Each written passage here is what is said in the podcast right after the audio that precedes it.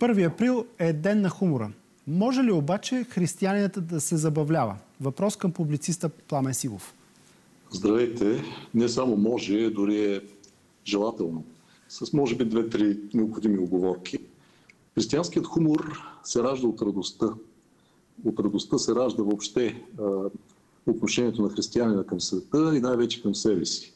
В този смисъл крайната ирония, убийствения фраказъм, изобщо тези проявления на хумора, които унижават ближния или омалуважават личността, не своята, а тази на другия, това са подводни камъни на хумора, от които би следвало да се пазим.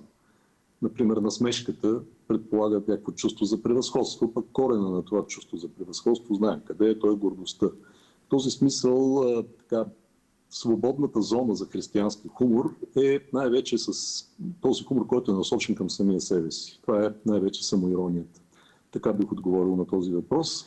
И мога, разбира се, да продължа, че взимайки повод от вашия въпрос, хумора е нещо много сериозно. Ако ми позволите, той е каламбур един от големите каламбуристи, така да се каже, в християнската традиция, Честъртън, той казва, че много хора приемат, че смешното е обратното на сериозното, но всъщност смешното е обратното на несмешното и нищо повече. Тоест хумора е нещо много сериозно и не бива да мислим, че ако не едно нещо е много сериозно, то не може да бъде смешно. Напротив. Човека е по природа, някои хора, някои така мислители го определят, освен като Homo sapiens, Homo ludens, играеш човек и така нататък, и, като, и, и като Homo ridens или Animal ridens, смеещо се животно, смеещ се човек, забавляващ се човек. И ако тръгнем в тази посока, тук вече по думите на един католически богослов Тадеуш Дайчер, той казва, че ако има нещо, което пречи на Господ да излива своето милосърдие върху нас, нещо, което Господ не може да понася в нас, това е нашата непоклатима и абсолютна сериозност. Чувството за собствената ти значимост. А пък в основата на повечето грехове всъщност стои точно тази идея за непоклатима важност и абсолютна сериозност, която ние много често така, свързваме с, с самия себе си. Ако успеем да преодолеем тази сериозност, стъпката към хумора и към смеха е много малка, но това е смях, който води към смирение. И въобще тази диалектика между огромното и незначителното, между пределно сериозното задължение, например, и между строгата иерархия на нещата, табутата и свободата, това всъщност е основата на хумора. Особено на християнския хумор. Да, а 1 април, когато отбелязваме като ден на хумора, всъщност у нас сега си давам сметка, че не съм се замислял, но защо е така? При нас е известен като Денят на лъжата. Може ли да има благородни лъжи, добри лъжи или всяка лъжа е грях? Може би заради това, че свързваме хумора с този тип на смешлив хумор, с подбива и затова сме го свързали с деня на лъжата, може би, но не задължително хумор е свързан с лъжа. А, а от друга страна, дали може да има благородна лъжа, аз мисля, че единствената лъжа, която можем да оправдаем по някакъв начин като благородна, е когато се опитваме да, да обясняваме действителността на езика на децата, когато се опитваме да обясним действителността на децата, за да могат да ни разберат по-добре. Когато си позволяваме да предадем някаква истина за нещата в по-алегоричен, да, по по-алегоричен начин и с алегоричен език, Например, с лъжата за дядо Коледа можем да предадем истината за идеята за безвъзмезния дар, за грижата за другия. В този смисъл такъв тип лъжа е оправдана, но нищо друго не може да оправдае лъжата и знаете, че тя е сред така, основните Божии заповеди, които не са отменени за християните след Стария Завет. Странно нещо са хората. Някои мислят, че Бог е мъртъв, а Елвис е жив. Съвпаденията са случаите, в които Бог решава да остане анонимен. Цитирам сентенции от вашия сайт. Може ли да се забавляваме с Бог и как? Ами, когато усмиваме човешките слабости, това е едно. Обаче, когато усмиваме вярата сама по себе си, това е друго. Това са вече различен тип хумор. Когато използваме хумора за богохулство или като част от богохулството си, или като оправдание за богохулството си, когато поставяме божествените неща не просто в хумористично забавен контекст, но в вулгарен контекст. Подобни шеги се харесват много на воинстващите атеисти, на убедените атеисти, на циниците особено, на циниците от тях, но не мисля, че такъв тип шеги имат място в общуването между християни. Тук е място да напомним на невярващите, че е добре да съобразяват шегите си с събеседник. И то не заради някаква, някакво абстрактно уважение към религията, което те едва ли имат, а някак заради елементарния добър тон на човешкото общуване. Когато, например, се подиграват с Христос, с Света Богородица, с светиите, християните реагират болезнено и това е нормално. И всеки един религиозен човек, независимо дали е християнин, мусулманин и така нататък, ще реагира болезнено, когато се подиграват във вулгарен ключ, не просто с слабостите на неговата религия или на човешката страна на неговата религия, а с самите сакрални символи на неговата религия, това винаги е болезнено. И ние се обиждаме не защото сме много тънко обичиви, а защото за нас, християните, тези персонажи не са просто митологични образи, а реални личности, към които ние развиваме лично отношение в продължение на целия си живот. Няма как да се глумиш с Бога в присъствието на приятели християни и да запазиш в същото време приятелството си с тях. То е все едно християните да започнат да се глумят с твоите родители, роднини, близки, това никога не е приятно нито в една култура и в нито един социален контекст. Кой е, кой е този момент, в който а, се преминава в профанизиране на святото и, и на църквата и на, на най-съкровеното?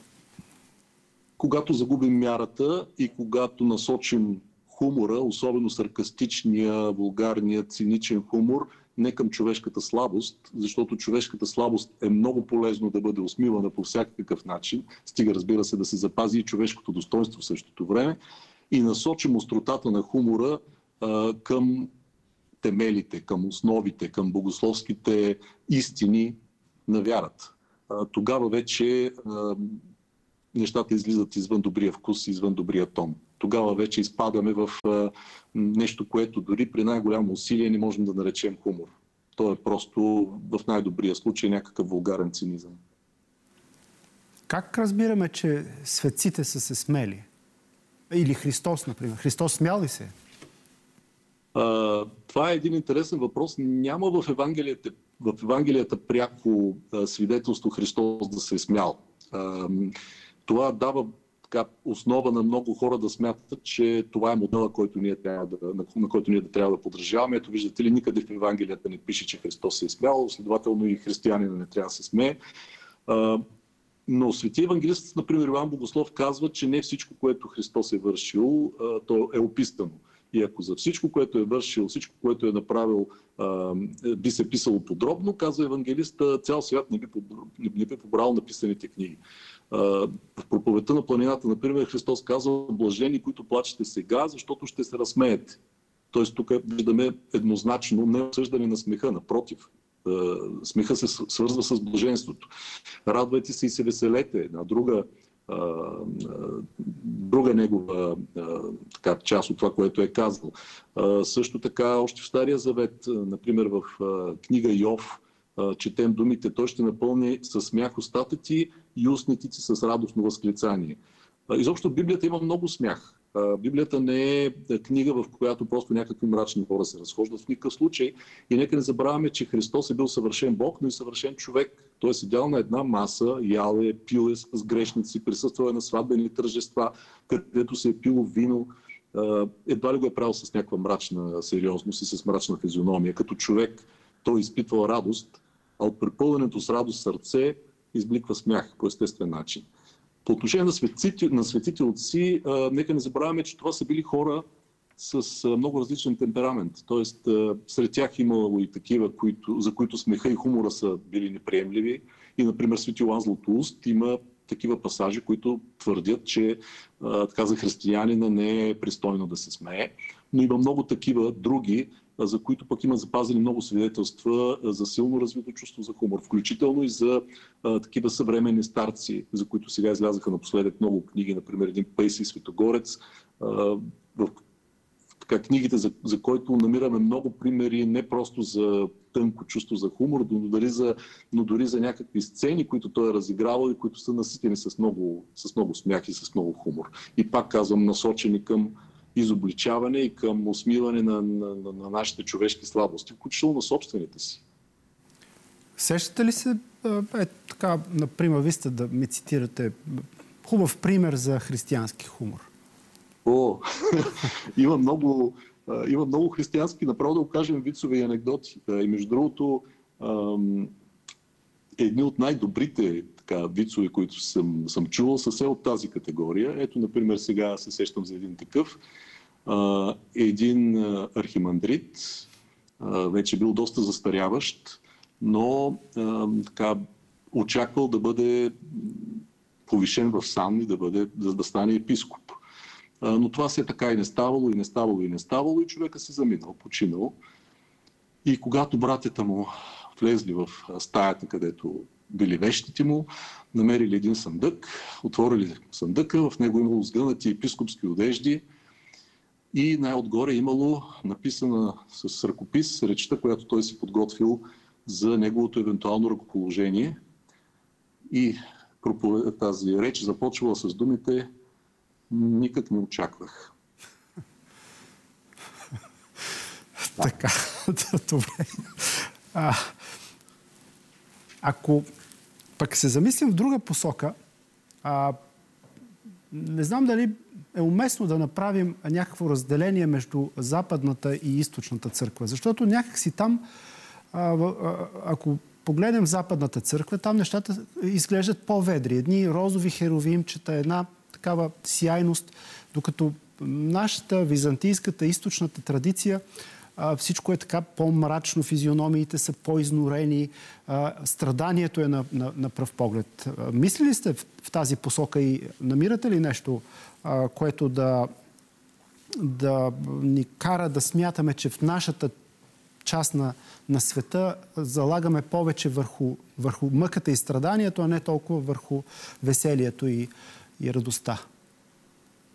Знаете ли, аз по-скоро имам обратна перспектива върху това нещо. Тоест, по-скоро в западната традиция, особено в западната пиетистична традиция, т.е. тази, която се е концентрирала и като част от католическата църква, но и още повече някои протестантски общности, калвинизма и така нататък, има огромни периоди от историята на църквата и персонажи от историята на западната църква. Пак казвам, тук обединявам малко безотговорно католическата и протестантската традиция, но в, в западното християнство има много малки традиции, които са строго ригористични, строго против смеха, против всяко забавление, против всяка усмивка и така нататък.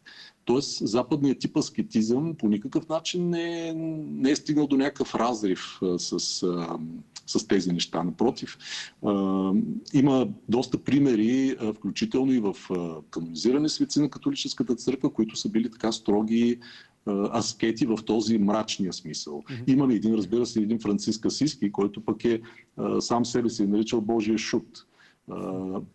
При нас обаче не, не мисля, че трябва да се подвеждаме под, а, от а, визията на нашата иконография и то определени части от, не, от, от нашата иконография, защото ако отидете да видите примерно стенописите от външната страна на Рилския манастир, ще видите доста забавни неща. Нарисувани така греховете, представени в един така граничещ с неприемливото направо стил. Освен това, нашата църква винаги е била по-домашна, по-малка, по-схлупена, така да го кажем образно, по-близко до човека, по-интимна. И молитвата, и църквата като така общностно средище, особено в народите, сред народите, които са били под чуждо владичество дълго време. Те се схващали хората като продължение на дома. Нещо, което не може да се каже за архитектурата на една кьонска катедрала, например, където идеята за Божието всемогъщество е отразено в една смазваща човека архитектура. Човека се превръща в някаква мравка. Няма такова нещо в нашите земи. Няма такъв подход към храмовото строителство, например. Така че аз лично бих спорил дали нашата традиция е по-мрачна и аскетична, отколкото, отколкото западната. Мисля, че нашата е по-човешка, защото е по-близо до, по-близо до основата, по-близо до източниците и освен това на нас са ни били спестени определени исторически процеси, които са така, дали отражение върху развитието на, на Западната църква и на католическата и на протестантските. Къде в наше време съвременният християнин може да намери повод за забава? Ами, ако погледна себе си, първо, първият повод за забава е да погледнеш себе си и да видиш колко всъщност си далеч от идеала си. Това, ако не е забавно, не знам какво друго. да, наистина. Благодаря ви, господин Силов, за този разговор и да пожелаем а, на всеки, който ни гледа, да а, намери повод в себе си за забавление, поглеждайки към, към себе си, а не толкова с а, ирония към близкия. Нали, това е всъщност квинтесенцията на нашия разговор. Смейте се, но отговорно. Да. да, благодаря ви.